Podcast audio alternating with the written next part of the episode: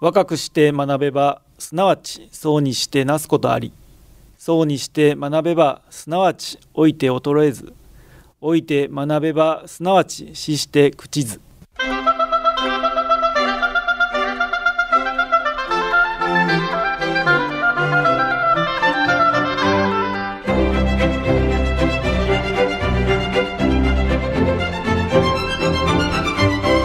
兵庫ラジオカレッジ。今朝の俳句。春眠の肩つつかれし美容院。春眠の肩つつかれし美容院。公家富子。本当にそうです。よくありますよね。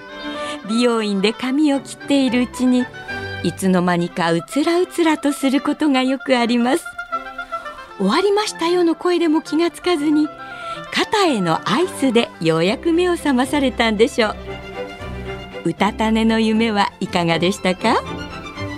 さて今朝の兵庫ラジオカレッジは学生参加番組兵庫ラジオカレッジで私が学んだことの1回目で障害聴講生の投稿作文から兵庫ラジオカレッジの北井清学科主任の構成と案内でお送りします。今朝の講座は自由課題番組です。兵庫ラジオカレッジの学生の皆さんは学生区分にかかわらず講座を聞かれての感想をはがき1枚にまとめ事務局まで提出してください。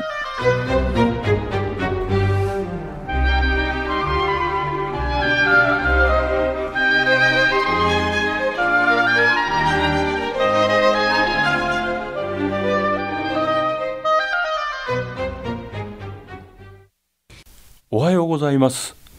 今朝は兵庫ラジオカレッジで私が学んだことをテーマに投稿されました作品の中から障害聴講生の作品を紹介させていただきます。まず明石市の松下実さんです。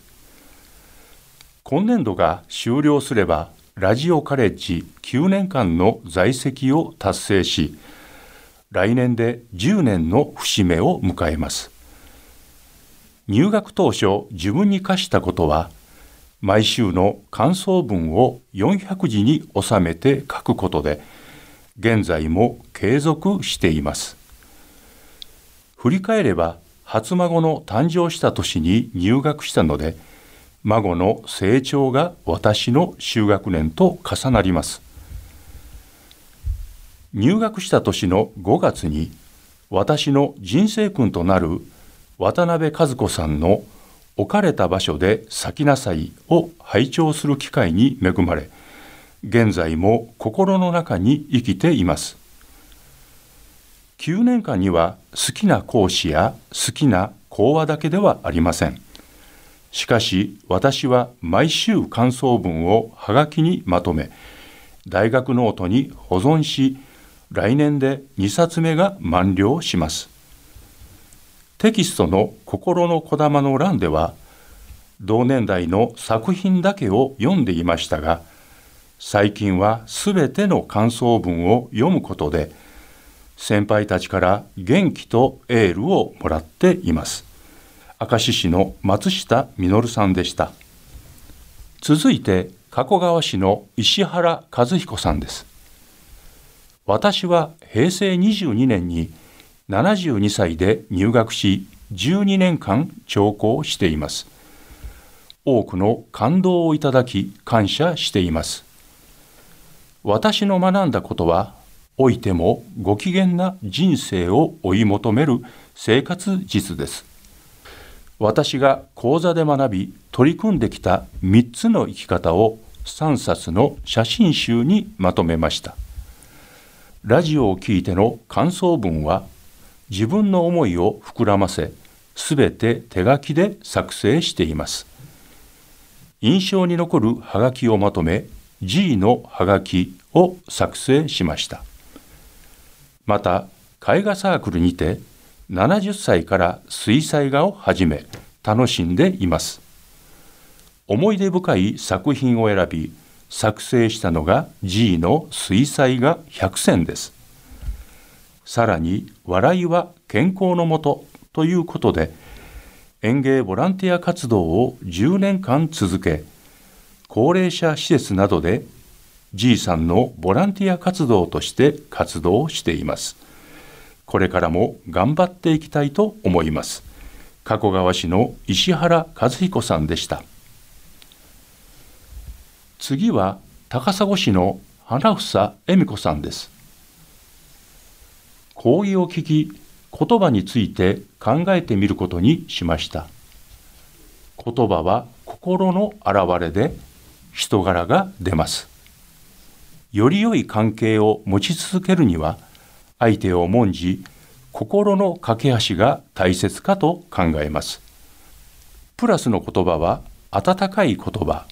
嬉しい言葉勇気づける言葉安心する言葉気持ちを明るくする言葉など何気ないたった一言で心が温まり安心と笑顔になれます。それは声をかけた人の温かい思いがあるからです。一方で不用意なたった一言が原因で人を傷つけ誤解され気まずい関係になるのがマイナスの言葉です。言葉とともに心遣いも大切です。私は出会った方々との言葉のキャッチボールからたくさんのことを教わりました。言葉の持つ力はすごいと思います。高砂市の花房恵美子さんでした。続いて加古郡稲美町の吉田水代さんです。毎年努力賞をいただく程度には続いているが何を学んだかの答えは出せないままで入学して15年が過ぎた。やはり今一つ取り組み方に本気が足りないと反省をする。講師の先生の著書もほとんど読まないし進められることも実行できない聞かせてもらうだけで精一杯のお粗末な学生としか言えない。ただ長年聞かせてもらったことで物事の受け取り方が変わったように思う。兵庫県の中だけでも素晴らしい人がたくさんおられることが分かった。その方の生き方、考え方には真似のできない高度なものを感じられるのは大きな発見であり大きな喜びでもある時には「今日の放送はこうだったよ」と娘に報告するのもささやかな楽しみであり学びの一端と言えるのかもしれない加古郡稲美町の吉田水代さんでした次は加東市の小野里光子さんです私がラジオカレッジの学生になってから20年になります。あらゆる分野の勉強をさせていただきました。最近では50歳から元気になる生き方や凛々と生きる、出かける医療などのお話は人生100年時代を生きるための指針となりました。それにも増してラジオカレッジで親しくなった99歳の方は我が人生という自費出版された本を皆に配っていただきましたまた丹波篠山市の方は現在90歳ですが近隣の小中高等学校の校歌を作詞している詩人です私が仲間と共に33年間発行している随筆木漏れ日にも数年来投稿されています。その他たくさんの方と手紙や年賀状を交換しています。私にとってたくさんのお手本になる人ができたことはラジオカレッジで学んだ一番の宝物になっています。加東市の小野里光子さんでした。続いて姫路市の木村長司さんです入学して早15年になります最初は1年だけと思って始めました毎月テキストが自宅に届けられ月2回の放送を聞いて感想文をはがきにまとめる。これまで提出した延べ250回の感想文をコピーしてファイルに保存しています。毎年努力賞をいただき学長参事の表彰状が何よりもの励みになります。春の集いをはじめ中央スクーリングや研修旅行には毎回出席しております。地区では友の会があり多彩な行事を計画し役員として会員の皆さんと親しくさせていただいています。他の大学にも通学していますが兵庫ラジオカレッジはテキストと感想文が中心で国語辞典を用意しながらラジオとパソコンの前で静かに聞いています。生きる力と学ぶ力をモットーにこれからも続けてまいります。姫路市の木村長司さんでした。そして次は神崎郡上川町の岸本清野さんです。2年前ラジオカレッジと出会い今障害聴講生としての1年が終わろうとしています。コロナ禍でも時間を短縮して開催された中央スクーリングや地方スクーリング春の集いなどに参加し学長をはじめ多くの先生方とお会いできたことがその後の大きな力になりました。ここには私の思いを受け止めてくださる方がいらっしゃる。そう考えて参加できる場所へはすべて参加する決意をいたしました。1月1日の学生参加番組で発表をされた山根さんは展示で感想文を書きパソコンで投稿されておられるとのこと。どのような環境の中でも学べる喜びと充実感を先生方への感謝とともに語られていました。全く同感です。私も今まで一回も休まず投稿しています。ラジオカレッジで学び続けてみずみずしい果実を身にまとった一本の老木を残したい。それがラジオカレッジで学び続ける私の姿勢です。神崎郡上川町の岸本清野さんでした。続いて三方郡上町の井上正信さんです。ラジオカレッジも本年でやめようと思っていました。ところがテキストをめくっていると102歳の方の文章が載っていた。すごいな私もやめないでその方の年齢まで続けてみようと思い1月8日の学生参加番組を聞いた。野菜作りや俳句作り山登りピアノレッスンなどどなたも目標を持って日々励んでおられる。学生参加番組を聞き体力と気力の続く限りできることは絶対続けよう。多彩な分野で活躍されている講師のお話を聞くことで頭脳に刺激を与え感想文を書くことによってまとめる力を養うことができる。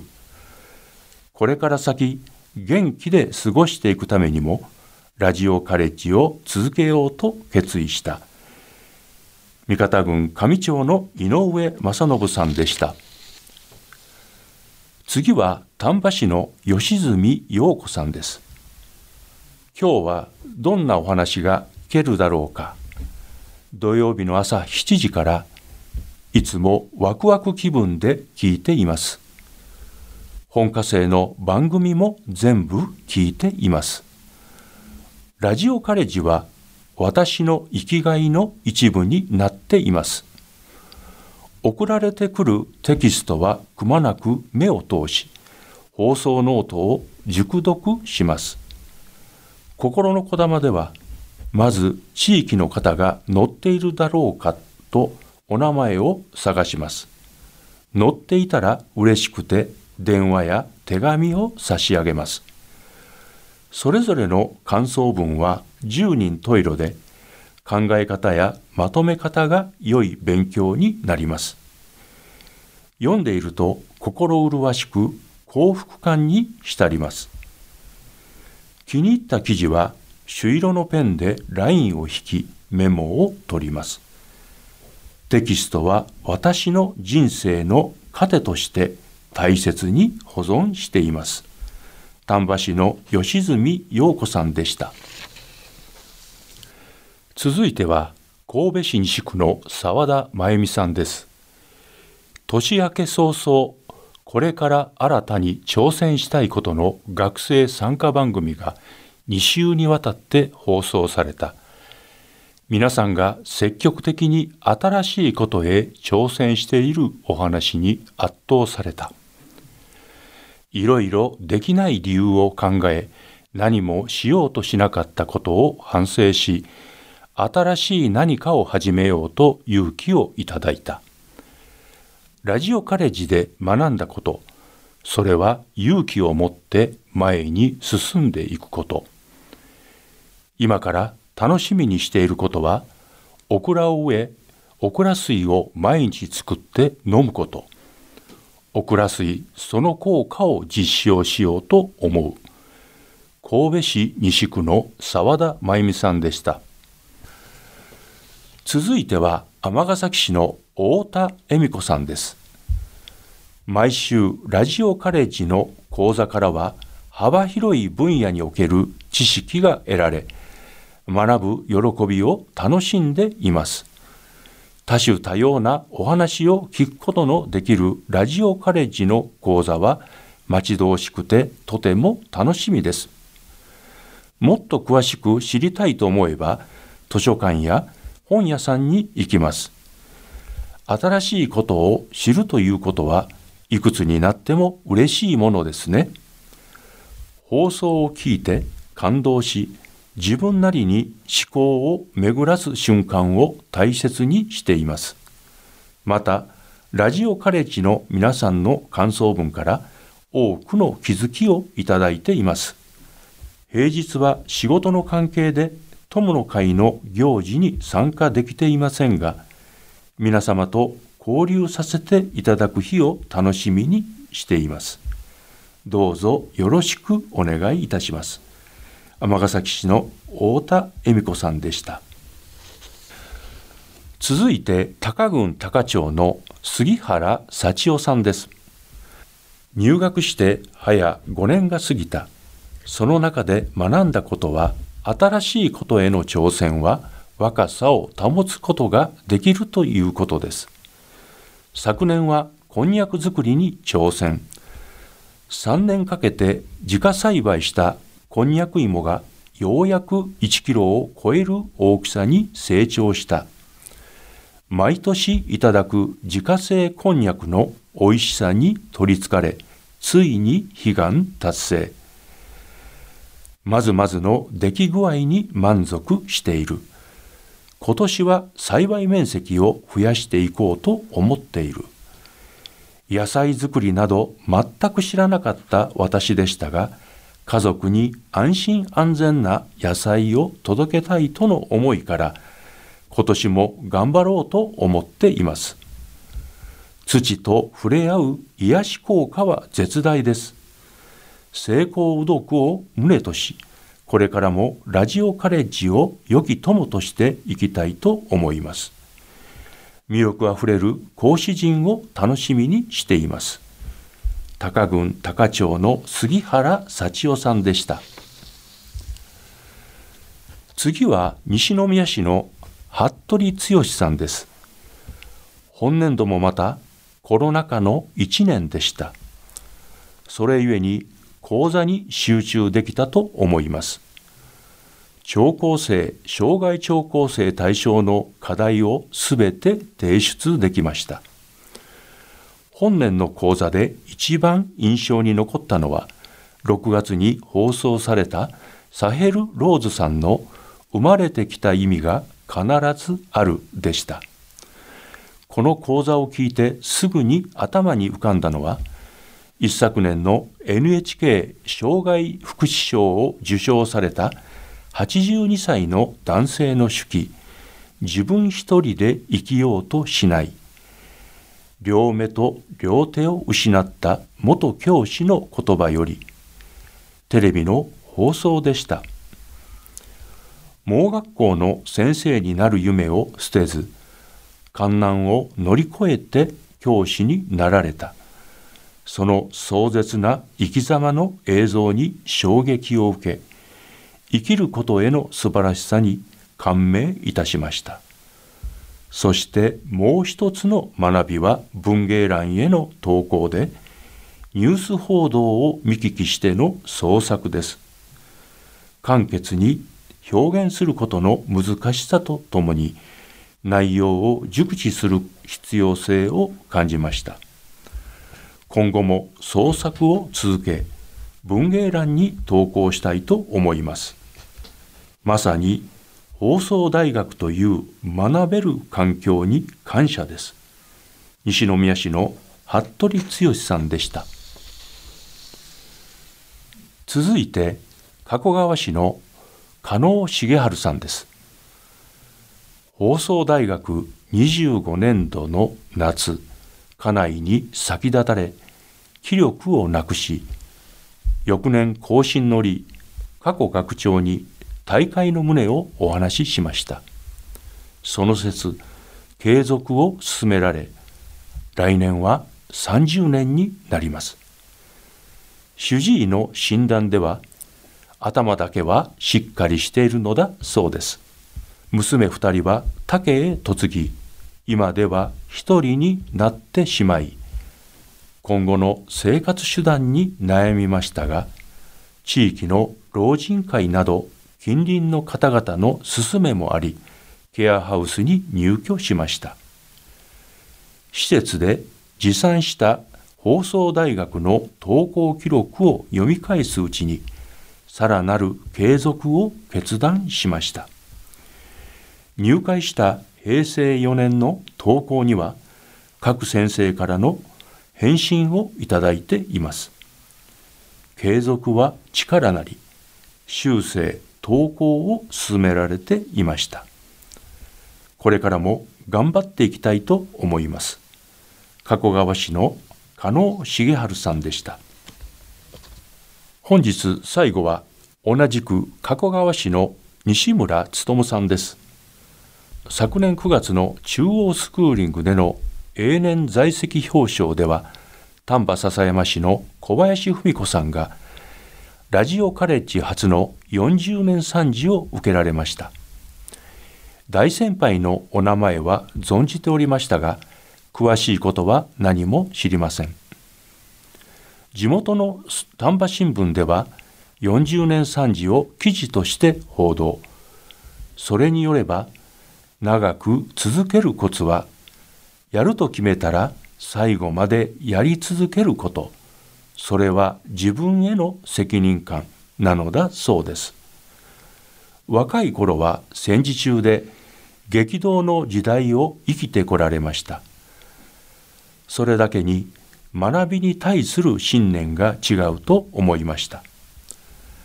ラジオを聞いて月2回の感想文を書くことは楽しいことで知らない間に40年も経ってしまいましたとお話をされていました。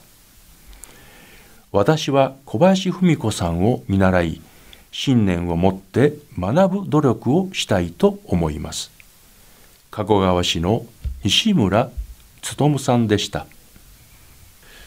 今朝は兵庫ラジオカレッジで私が学んだことをテーマにお寄せくださいました作品の中からご紹介させていただきました。なお作品の中には表現の一部を省略したり変更して読ませていただきました。ご了承くださいますようお願いいたします。さて事務局にはそれぞれの友の会の会報が送られてきます。その中から三木友の会の解放誌夢の関東源から一部を紹介させていただきます。最近私たちは文字を書く機会がどんどん減ってきました。伝達はスマホやメールに変わられ手紙を書くことはほとんどなくなりました。そのため簡単な漢字も出てこないことが増えてきたように思います。人間にとって書くことは考える手段の一つです。書くことはとても単純な簡単な行為です。しかしその恩恵は計り知れません。書いて思考を深め書いてまとめてみる。続けることで脳が活性化され思考力が強化されるはずです。書くことは考えること整理することです。私たちのラジオカレッジは素晴らしい学びの学園ですと書かれていました。コロナ禍で今ラジオカレッジでの学びが注目されています。ラジオを聞いて考えをまとめ感想文を書いてみる。そしてテキストを読んでさまざまな考えに触れてみる。暮らしの中にラジオカレッジでの学びをうまく取り入れ生活に潤いを与え生き生きと過ごしていきたいものです。継続は力なり皆様にはこれからも生涯にわたって学び続けていただきたいと思います。それでは今朝はこれで失礼します。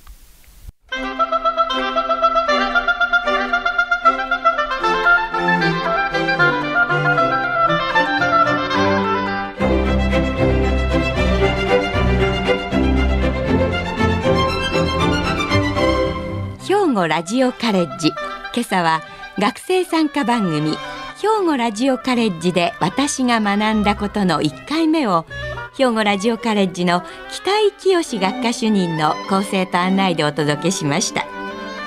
来週も学生参加番組兵庫ラジオカレッジで私が学んだことの2回目本科生および障害聴講生の投稿作文から予定しています。さてここでお知らせです。兵庫ラジオカレッジでは令和4年度の学生募集を行っています。興味を持たれた方には入学案内などの資料をお送りします。平日月曜日から金曜日に兵庫ラジオカレッジ事務局電話079-424の3343 079-424の3343までお問い合わせください。この番組は兵庫県生きがい創造協会の提供公益財団法人井上記念会の協賛でお送りしました。